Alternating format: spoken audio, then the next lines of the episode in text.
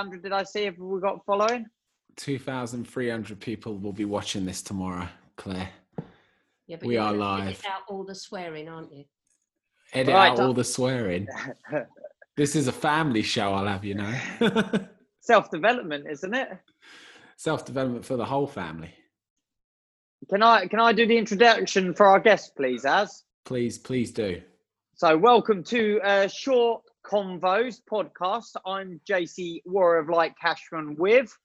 Az Miralai, and we have a special guest today. We do. We have a special guest. It's my mother-in-law. Dun dun dun. Why, why does that always come with like a dun dun dun? Maybe we can talk about that. But yes, we we uh, we had a uh, uh, a what was that word? A man something or other. We were accused of mansplaining. Yeah, so that's not the reason why we brought on uh, a female, but I thought we'd bring on uh, Claire because uh, she's the genuinely the most uh, caring uh, person I, I've ever known, and uh, she's really interesting as well. So, welcome to the show, Claire. Do you want to introduce yourself? Hi, I'm Claire, JC's Mill, mother-in-law, and um, nan to six grandchildren. Um, and I'm 65 years old. Oh, What she else? What'd you stole my do? First question. So what do I do? I'm head of HR for Thales in uh, currently based at home, but Thales, my location is Crawley, and I've been working for them for 26 years now. Thales being a school. No, Thales being a very large electronics company with 65,000 people worldwide and 7,000 in the UK. Very cool. As I'll open the floor to you. If uh, yeah. what, what, what we're going to start with this week then? Well, yeah. So, Claire, we one of the reasons we wanted to get you on is uh, it's been a very male-dominated show so far. All our guests have been uh, men, and me and JC, it's always a bit of a, a man show. So we thought we'd get a more feminine touch uh, in to get things. So we wanted to get you on uh, from that point of view. I think where we should start today, since we've got JC here as well. Uh, what do you think of your son-in-law? Just to throw it right him? at the deep end. Yeah, I think that's a great place to start. That's a, that's a very interesting thing. What do I think of JC? Um, he's unusual as a personality. He's unique um, as well as a man. He's an amazing father and an amazing husband, um, and a very, very, very, very good son-in-law. He's passionate about number one his family, and he's passionate, as everybody knows, about his sport more than you know you could not be more passionate about what you do How did you feel when you first met him? How was his Um, first impression? i was really pleased i first met him when he was training george my youngest son um, who was very young in those days. And um, george went to karate and i don't know if it's the right thing to say but george joined karate because a flyer came through the door saying karate lessons and jay delivered this. We didn't see jay deliver it but we know he did. He was working with his dad at the time up at pound hill community centre and my husband picked up this flyer through the door and said george is going to that and i said why? He says because i've got to put the yin to the yang the fact you've signed him up for drama classes with jessica. So mike being neanderthal man decided that he was going to sign george up for martial arts just in case he liked the drama too much. So then we took george along and we met jay who was working with his dad at the time tony. And um, the rest is history really. Mike decided he'd join the family class and then lauren joined up as well and then as i say the two of them became an item and the rest is history and never look back Very cool. Jay, you were saying about the uh, the mother-in-law stigma attached to it, that it's uh, dun dun dun for some reason. I guess that's mostly at the start when you're you're first introduced to them, right? And you're me Yeah. coming into the family. What was that like? Kind of Well- first meeting Claire. The whole stigma thing I- i've uh, i've never had it i've never had a problem uh, with the uh, other side of the family. Uh, I treat us all as a family, and uh, I think we spoke about it before. Uh, coming into Lauren's family, Claire's family, they they were a very different family to say my family. So my family, I grew up with my mum, dad, my brother, my nan and granddad. That that was our our world and our nucleus. Uh, Claire's family uh, is a, a, bigger, more dynamic family, and that that's what hit me straight in the face. First of all, it was like, wow, everyone lives differently, not for good or bad or indifferent. It was just, yeah, that's what hit me initially. The difference, yeah, yeah. I can't see Claire being much of a bully. Ooh, you don't know yeah. that. it's in it. It's in it. Claire, the reason I said you stole my first question uh, was I was going to ask your age, and you were you were very gracious to share it with us without being prompted.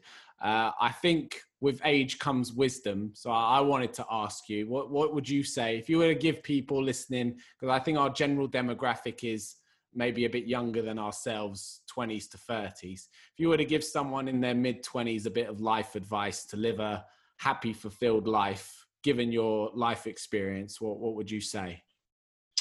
With experience, I would say that you have got to enjoy what you do, whatever it is, whether it's your work or your relationship. Because in my generation, a lot of people went to work to earn money because they thought it was a job for life. And having, you know, worked for so many years and the changes that you see now, not only with the attitudes to work, but the jobs that are available, the people that seem fulfilled are the ones that choose their careers and don't just go for a job. Um, and also that it's okay to change careers because I was in marketing for um, until I was 35 and had a complete change into human resources, and it was just by accident. And luckily for me, the last part of my career has suited my personality far better than marketing.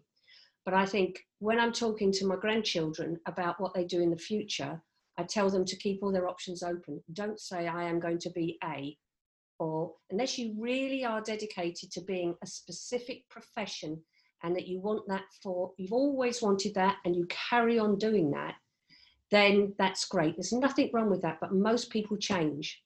But being happy, if you're not happy in a job, you need to get out. You don't stay because of the pension, you don't stay because of the money. Don't get trapped in a job because of fear. Be brave, take risks. And the people that are brave and the people that take risks are the people that are successful.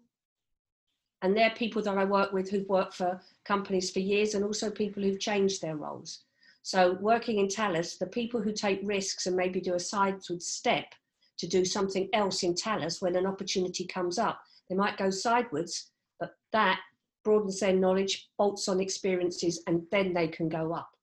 But don't settle, second, settle for second best in relationships or in work. Here, here. I like it. I like it. Jay, anything for mum in law? Yeah, actually, uh, I know we've spoken a bit about it in the past, Claire, but I don't think we've actually had a, a full-on conversation. I'd like to bring Az into it as well, uh, partly off the back of what you just said, you know, uh, years of wisdom and everything, and also you saying about the fly going through the door and the connection that made with uh, Lauren and I, for instance, and the rest is history. Uh, I wanted to actually talk to you about uh, your your generation or your experience with uh, your mum, you know, uh, bless her, Pat, uh, and the war. Uh, we've never really talked about the war, have we, Az? We have not talked about the so war. So I, I feel there's like a generation gap uh, between, say, my generation and the war. So, like, my parents uh, were a bit older than yourself, Claire, and they are sort of connected to the people that were connected in, in the war. And yeah, what was your past experience with all of that and uh, growing up. Uh, yeah, what what have you got to say about that, Claire? It's an interesting one. Of course, when you become your own nan, which I have in the last sort of 10 years, you suddenly hear yourself reacting to the younger generations the same as your grandparents did. But of course, I grew up with parents and grandparents. Um, my parents were born in 1925 um, and having a German Jewish refugee as a father who came out of Berlin in 1939, and a mum that lived at 13 years of age through the Blitz in the East End of London, um, they weren't privileged. They couldn't understand privilege at all and having stuff. And I mean, a roast chicken when we grew up was posh. If you got a roast chicken on Sunday, that was really, really loads of food. Um, we were brought up never to waste and things like that, but they never talked about the war. My father never talked about his terrible experiences and his parents dying in concentration camps and things like that, being Jewish. And mum never talked about being hard up. She talked about coming out of the war and being so in control of her life that she knew exactly where she was going and exactly what she wanted out of life because it was so different from what she'd had as a teenager. So we grew up to and were told to appreciate things, appreciate everything you have, but we weren't at all privileged and we didn't feel privileged. You know, my generation, my mum knitted our jumpers and then when they got too small, she unpicked them and re-knitted them. Now that's my generation. They didn't have more than one outfit for church on Sunday when they grew up and they shared eggs during the war. You know, one egg was shared between two kids. So it's now I look at the generations today and everyone has a mobile phone and everyone has technology and you can go to Primark and buy for 50 quid a whole winter wardrobe, um, which, you know, I feel it's quite privileged. Most people, there are a lot of people still in poverty in, in the UK, but most people are really privileged and the children don't understand. But why should they? It's not their fault. So I think I that we should, I shouldn't make my uh, grandchildren hungry because that's what my parents went through. I shouldn't reknit their jumpers and make them look odd at school because it's not right. But you've got to understand that every generation and our children's generation will look back on their childhood in a different way, exactly the same as I do. But it doesn't mean to say we shouldn't talk about it. Um, yeah, I think Kate, I think one of the reasons I asked was because uh, I did a post this week. Uh, it was actually a share someone else had done a post, and it was uh, they were listing all the things if you were born in 1900. Yeah, uh, you would have gone through the two wars. You would have gone through uh, the Spanish flu. You would have gone through all of these number of things before you were even of any any age, and it was just sort of bringing a bit of perspective to how things are now and the way that people are behaving, you know, toilet roll for an example, during this whole pandemic. I, I, I totally understand what you're saying, and I liked the post that you put for awareness, but um, you cannot tell a 12 year old child today how it feels to be hungry any more mm. than they can experience being starving. And I always say to the kids, your children and the other children, there are children now in India that feed themselves from rubbish tips. Now, I can tell them till I'm blue in the face, they're never going to experience that. But you see pictures of Indian children, three years old, holding their two year old brothers and sisters on rubbish tips, eating food that's left over. So, how can that be possible in this day and age, in this world, you know? So, it is a very unfair world. And our children mostly are very privileged, particularly the ones that come to the karate, the fact that they can afford to go to karate. And so we have to just understand that it, life isn't fair. And anyone who thinks life is fair is wrong. Do, you don't know where you're going to be born. You are born, and it's not your fault where you're born. Whether you're royalty, you can't have any control over that. But people do change. So you've got to have an open mind and you've got to be open to change. And as parents and grandparents, uh, we've got to tell our children open your minds and think about different things. Don't just believe what your parents believe. Have your own thoughts, but give your kids freedom of thought. Don't give them barriers. Don't indoctrinate them with religion or anything like that. If you're a vegetarian, say to your kids, try meat.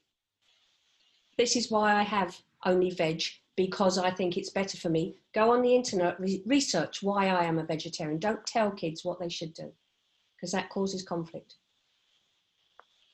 No, it's interesting you talk about it because obviously you've got the experience of being a mother and then being a grandmother. So you've seen a lot more of that.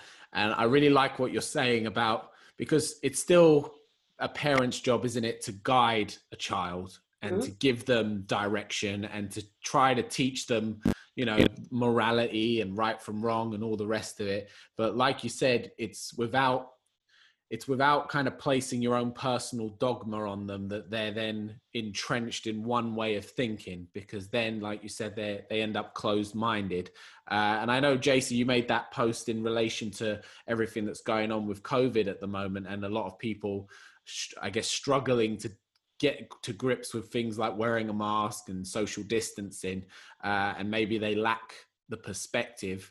Do you think it's something in the education system that needs to change for kids to kind of have a more open thing, or do you think it's more at, more at home rather than at the schools? Is that for me? Az? That's for you, Claire. That's for you. That's for you. You're our guest. Everything's That's for you, Claire. um, well, it depends where you're educated, of course. So sure. the choice of school for your children is extremely important. When you are placing your kids in education system, it has to fit with your lifestyle. Number one. So you don't send a child um, to a school that doesn't suit their local community, their beliefs, and things like that. So I totally believe in open mindedness and telling your children that they have a right to their own thoughts, but you can make a child very odd. So a friend of mine in Crawley sent her little lad um, to a private school and asked me, you know, do you think it's the right thing? Because I want the best for my son. And his father went to a private school. And I said, that's totally up to you. I said, but they will, he will not have friends down the road in the street. He will not be invited to birthday parties locally because you are sending him a long way away to private school. He got a very good education, but he wasn't the brightest kid. And he wasn't the privileged child that would have parents that would suddenly find him a job in a bank, etc., etc. Uh, he's doing really well, but he didn't do that straight private school, straight into a job, you know, with loads of money. He struggled. And, um, you know, his mum said to me recently, I totally understand what you meant about it. She's still glad he's had the really good education, but there are things that she could have done differently, thinking about sending someone, and vice versa. And Mike, my husband, was bright and he went to a um, grammar school and he lived on a council estate and he really struggled going to the grammar school but living on the council estate he had to come back to all the kids that went to the local school, and he was lucky, but it made him a different sort of person. He wasn't bullied, he became tough to survive it. So just consider the school you're sending your children and the effect it will have on them. And it could be good or bad, but really think about the education because it's not schools that make your children. It's parents' job to bring their children up and get them the education and the knowledge because it's your choice where your kids go, not theirs.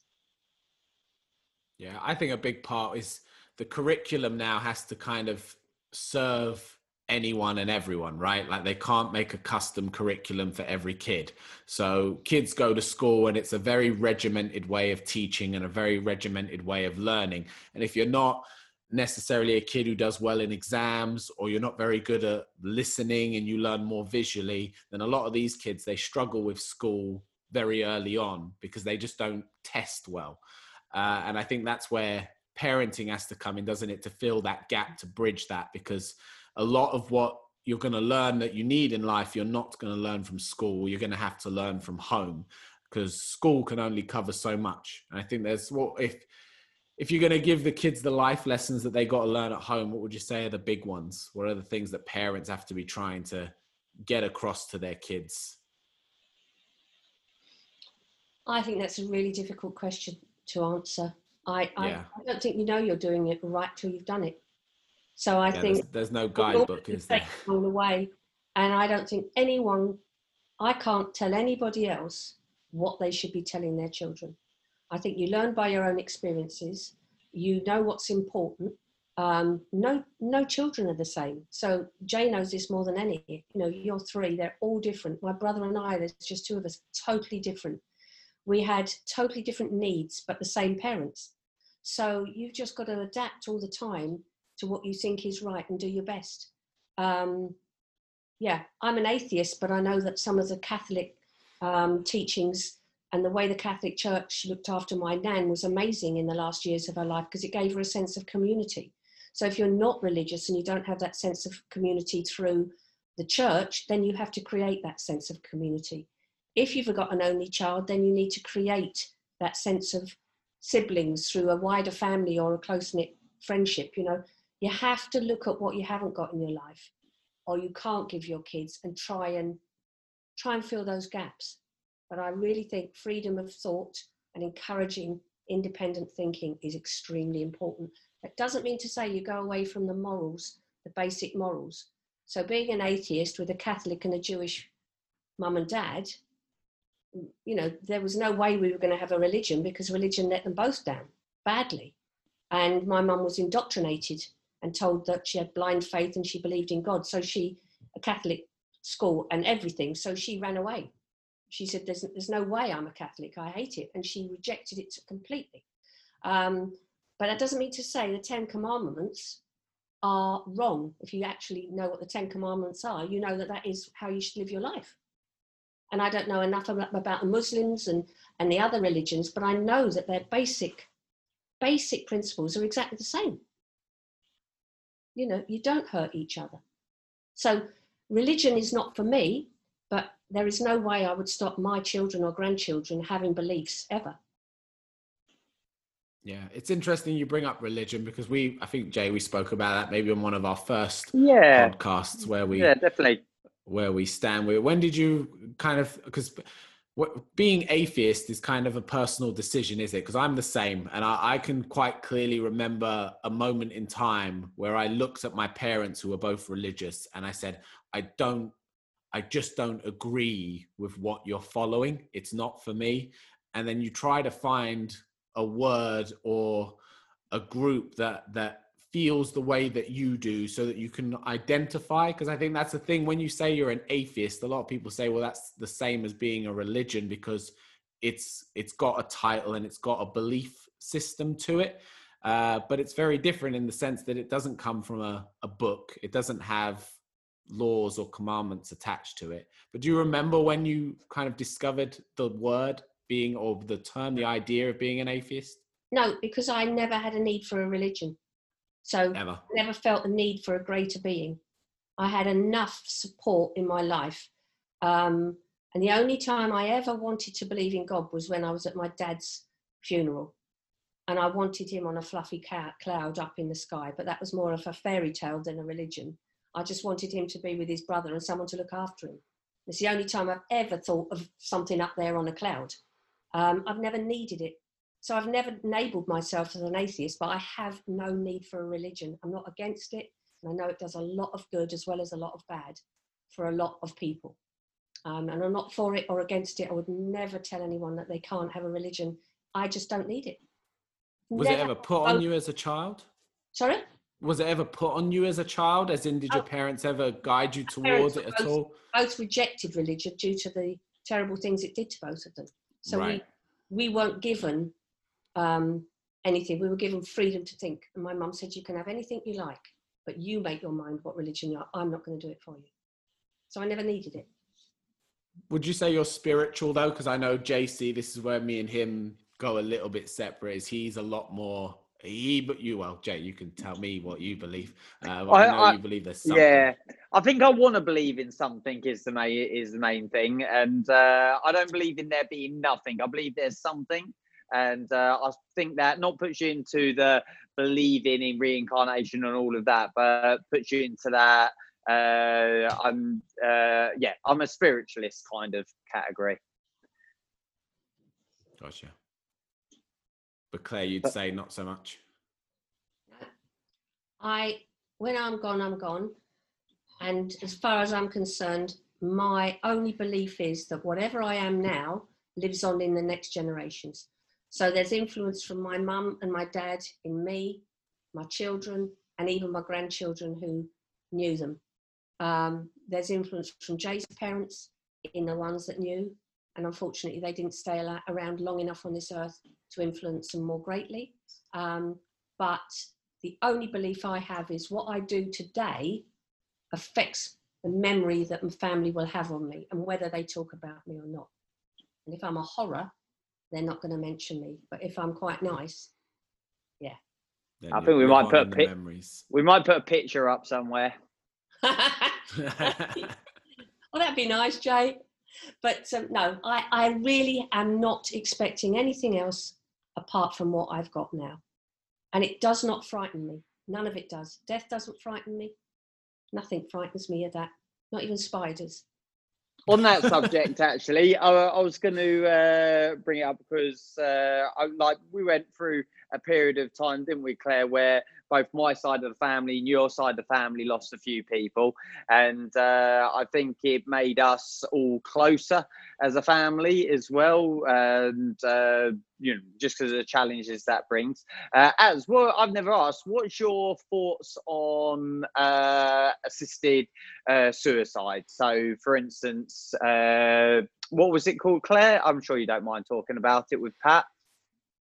It is assisted suicide. Yeah, yeah that's the correct way of terming it. Yeah, yeah. What's your thought on all that then, Az? I've always been all for it, mostly from the point of view of I know that I really want to go on my own terms. So if I got to a stage in life where I was basically a human vegetable and I was no longer able to provide anything you know i uh, no longer to able to look after my grandkids or or be able to have a conversation. I would like to be able to go at that stage. I don't feel like i'd have much left to do. And to be just kept alive because you should just be kept alive i've never quite agreed with that stance on things. So personally i always think the choice should be yours. I think it's your life. And if you want to take it and if you might need someone to help you take it then i think that should be a lot more a lot more possible than it is right now because i know at the moment it's there's only a few countries in the world and places in the world where you could even fathom the idea of it. Claire do you mind sharing now or more specifically your your experience with that? It's a few years ago now isn't it? But i suppose it's still uh, a relevant uh, it's not changed since as such has it? Well things have changed slightly because when my mum wanted help to end her life and talked about it and researched it, um, it was illegal. And I actually asked at work whether I would be sacked if I was arrested and assisted my mum to go to Switzerland to end her life. And I was told quite possibly there would be a test case. And they may not look favourably on someone who has done that. Things have changed now, and they are not arresting people returning from Switzerland anymore and they're not turning a blind eye. But bearing in mind, when you go to Switzerland, you cannot give the person the drink that ends their life. They have to be able to hold it themselves and drink it themselves. Even though you might put them in a wheelchair to get them there and go with them, you have to end your own life, even in places like Switzerland where it's legal to do so.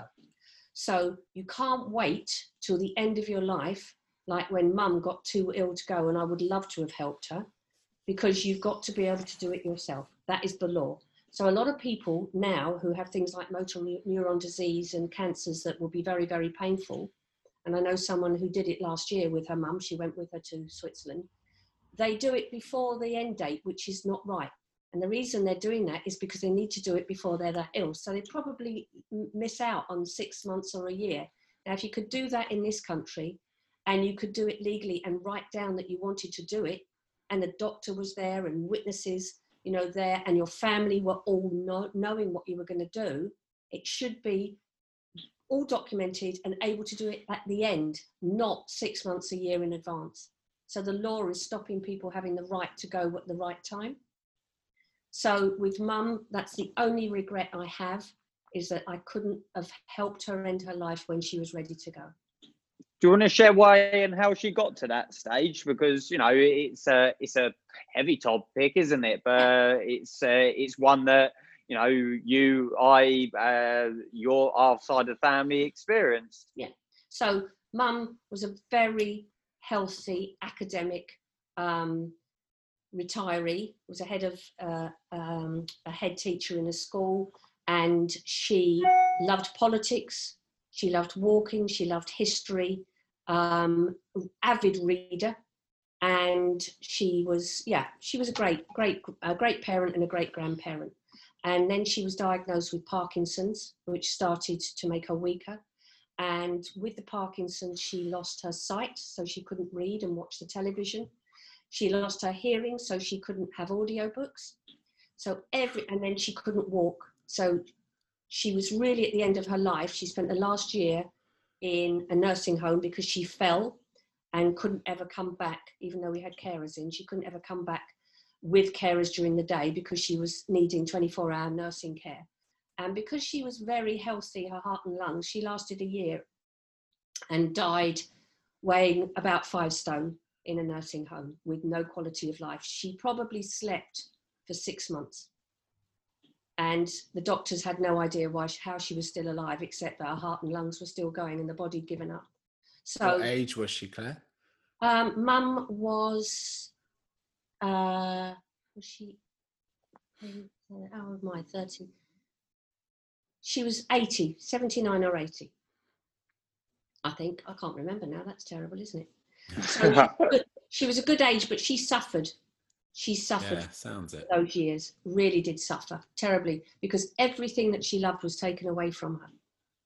In it was taken away from her slowly. Got a mobility scooter and lost her sight, so she ended up in the bushes. She'd go walking and she'd fall over because she was Parkinson's, so she stumbled. Um, all the things she kept forcing herself to do, and she'd been a carer for my dad who had a stroke for five years. Comes out of this, my dad died, and then mum thinks I've got a few years now without those caring responsibilities and gets hit with Parkinson's.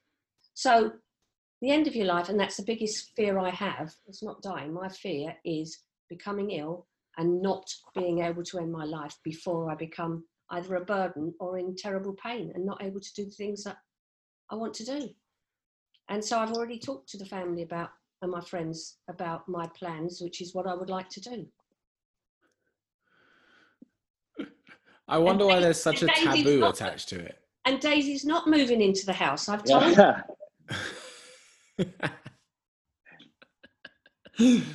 I wonder why there's still such a taboo attached to death, and like we're we're sitting here having a very open discussion about it, uh, and it's not a problem for us three. But clearly, for it to be so entrenched in law that you can't do stuff like this, there must be an overwhelming general taboo with people where we just don't we just don't discuss it. And like you said, you end up in a care home, quietly, slowly suffering and dying a horrible death with very little dignity when you think about it. And that's a horrible thing. If you've been independent your whole life, like you said, academic, you you you've been successful, and then for your last stretch, you just wither away in a bed. It's just no way to go, is it? Well, it's the same. It's it's having a purpose, and you know, I see it even at my age. I used to do all the Christmases, all the birthdays, had the house with the you know that had six people, uh, sorry, ten people could sit down, did all the roast dinners, and then suddenly you wake up one day and Lauren's doing the, the Christmas dinner, and then you suddenly realise you've moved on to that bit. The next bit I'm going to move on to is when I get in the red chair. I don't want the red chair. That's got to go. Um, and when the kids come to you because you can't go to them, and and I think that you have to understand where you are in your life and embrace every stage. Every chapter of your life is really good. Um, but this, yeah, quality of life is what it's about. And we don't talk about death. Mum always used to say, "When you're dead, you're dead." And Mm. you know, my uh, youngest George said, "Nan, can I put you on a shelf and watch your body, you know, decompose?" Which I was really funny. But that's how my mum was. She she was called a spade a spade. And one of the things that we were really cross with her is that she said you should never lie to children, and Father Christmas doesn't exist. Um, but she said she was adamant you should never lie to children. You tell them the truth. You don't say they've gone to Devon when they're actually dead and they're not in heaven because that's giving them false hope. You know, she was very, very blunt and matter of fact. But with that came an honesty. So we all know that we're going to die and we're not frightened of talking about it. Yeah, I think a lot of people are missing that because I think a lot of people are really afraid of dying and mm. therefore they just ignore it. Because I I know a lot of people you even bring up the conversation and they're like oh can we not can we not talk about death? As if it's some you know real negative thing. But like you said it it's the one thing that binds us all together. We're all going to go yeah we're all going to die so we should probably have a discussion about it every now and then Yeah, But not every dinner party. Not every, That'd no, be a- not that'd be a bit miserable And on on that note, Claire, uh, what what are your favourite films? We did a film special the other week. Have you got any favourite films? Yeah, Dr. Zhivago, which is a very, very old film.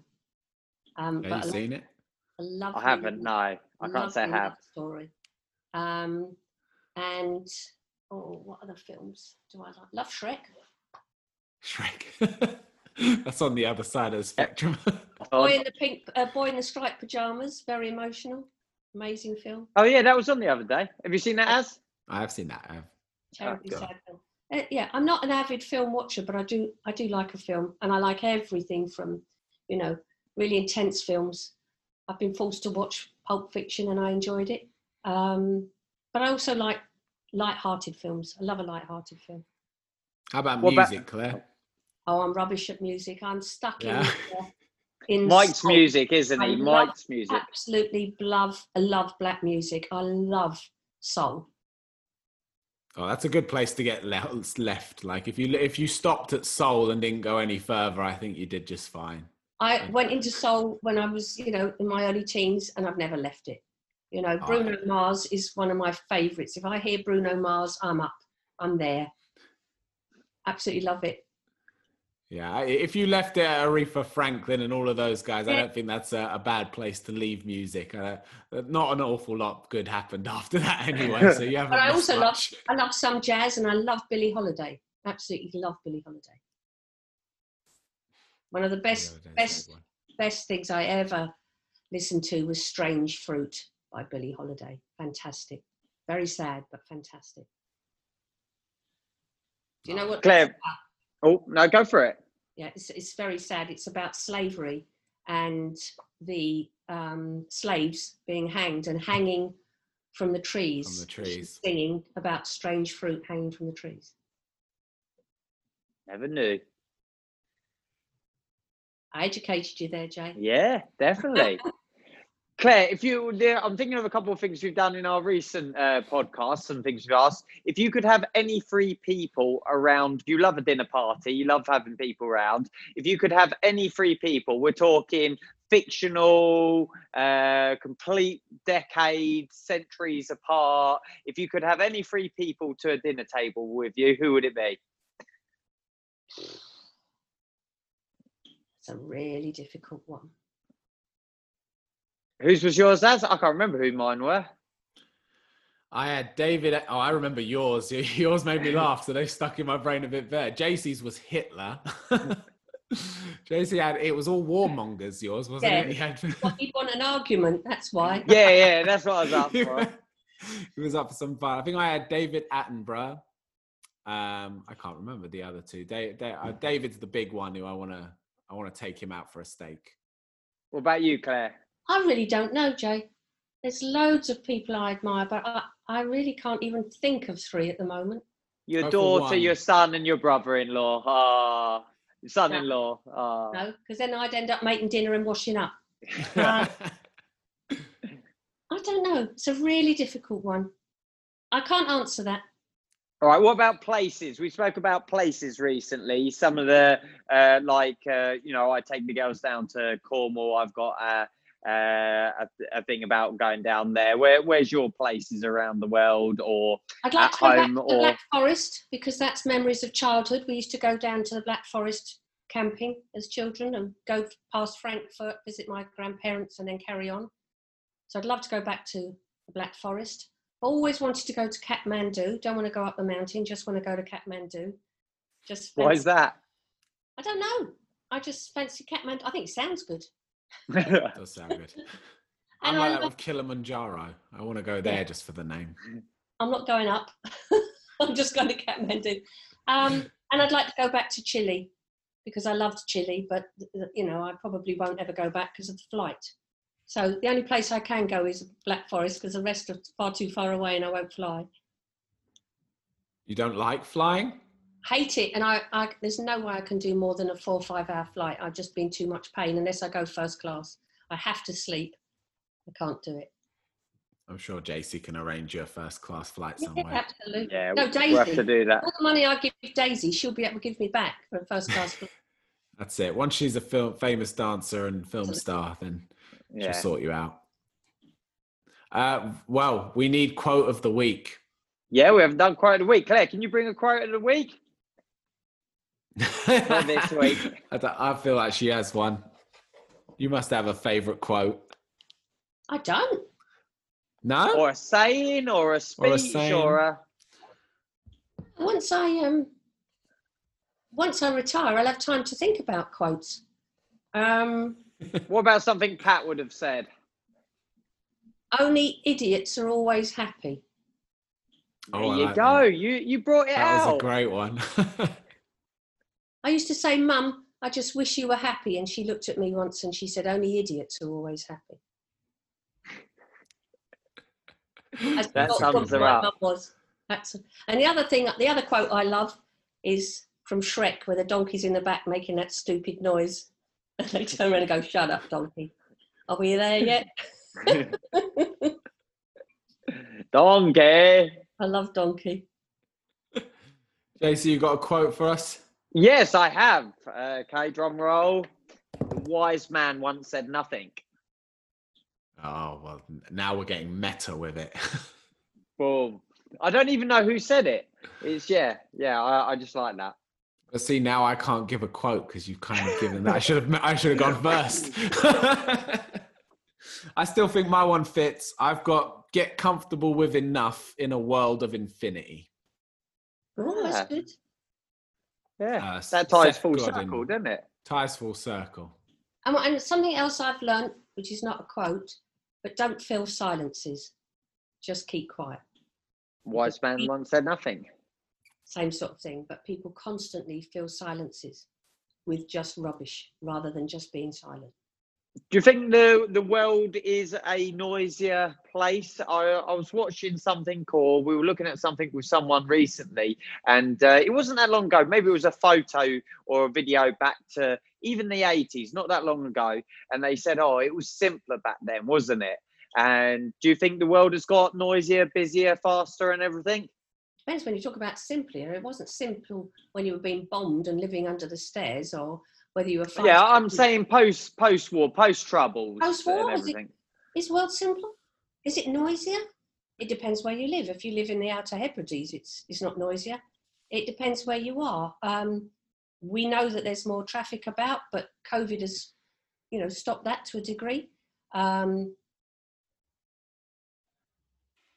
I I really don't know if the if the world's a noisier place. There's more technology, but that doesn't necessarily bring noise because if you've got your headphones on and it's your own piece of equipment you're on, it's not noisier. Are children ever any noisier in the playground than they used to be? No. There's just there's more people around, so there's going to be more noise. There are more cars around, so there's going to be more traffic. Um, we move more freight around, so there are more lorries. You often say, God, the motorways would be great if it wasn't for the lorries. So, yeah, the world is a busier place, but I'm not conscious of it being noisier because I can retreat to my own peace. I have no problem with being quiet and being on my own. So there's a really noted- famous quote. Sorry, there's a really famous quote that says, "Man's greatest problem is his inability to sit quietly in a room alone with himself." Yeah. Uh, and that quote is from Aristotle. So we're talking, you know, 2000, 3000 BC. So before we had any technology, we still had the issue that we weren't able to just be comfortable with our own presence and our own company. And I think that's a huge issue for a lot of people is they can't just sit alone and be quiet in a room and like you said they have to fill the silence even if it's just with with garbage it's just now we got technology that lets you fill the silence very quickly uh, with entertainment and videos and sounds and all the rest of it I think that's why yoga is taking off so dramatically Mm. with everybody of every age. Excuse me, because it gives you, it allows you to do nothing. It allows you to lie down. It allows you to listen to your own breath. Whereas people now, instead of saying, as my mum used to, if I had a headache, have a glass of water and run around the block, you feel better. All that was was exercise and fluid. So today you need a reason to drink loads of fluid and a class to do your exercise. You need yoga is because it allows you to do nothing on your own quietly, whereas people are looking for a reason to do nothing. So I think that's where they get the peace from. Yoga gives them permission to be peaceful. find a moment kind Mm. of have to make a moment now Defo. Well, thanks for coming on, Claire. It's been great to talk to you. I knew you could bring uh, some interesting stuff for us. Anything more you want to say to to us or our listeners? No, thank you for inviting me. I, I don't know how I've added any value, but Yeah. Oh no, you've been amazing. We we normally just come on here and we're a pair of grumpy old men. So you've uh you've brought some much needed balance to the equation, I think. I think it's been great. Yeah, talked about death, talk about assisted in death, the whole Yeah, thing. assisted suicide and death. It's been uh all roses here. It's lovely. I'll probably get Very hate mail now. You'll yeah, you'll get one comment. You'll they'll say something Yeah, there'll about us something, mansplaining yeah. to you about something. yeah, I'm sure. Thanks again, Claire. You're welcome. Take care, both. Bye guys, and thanks for listening, everyone. Bye.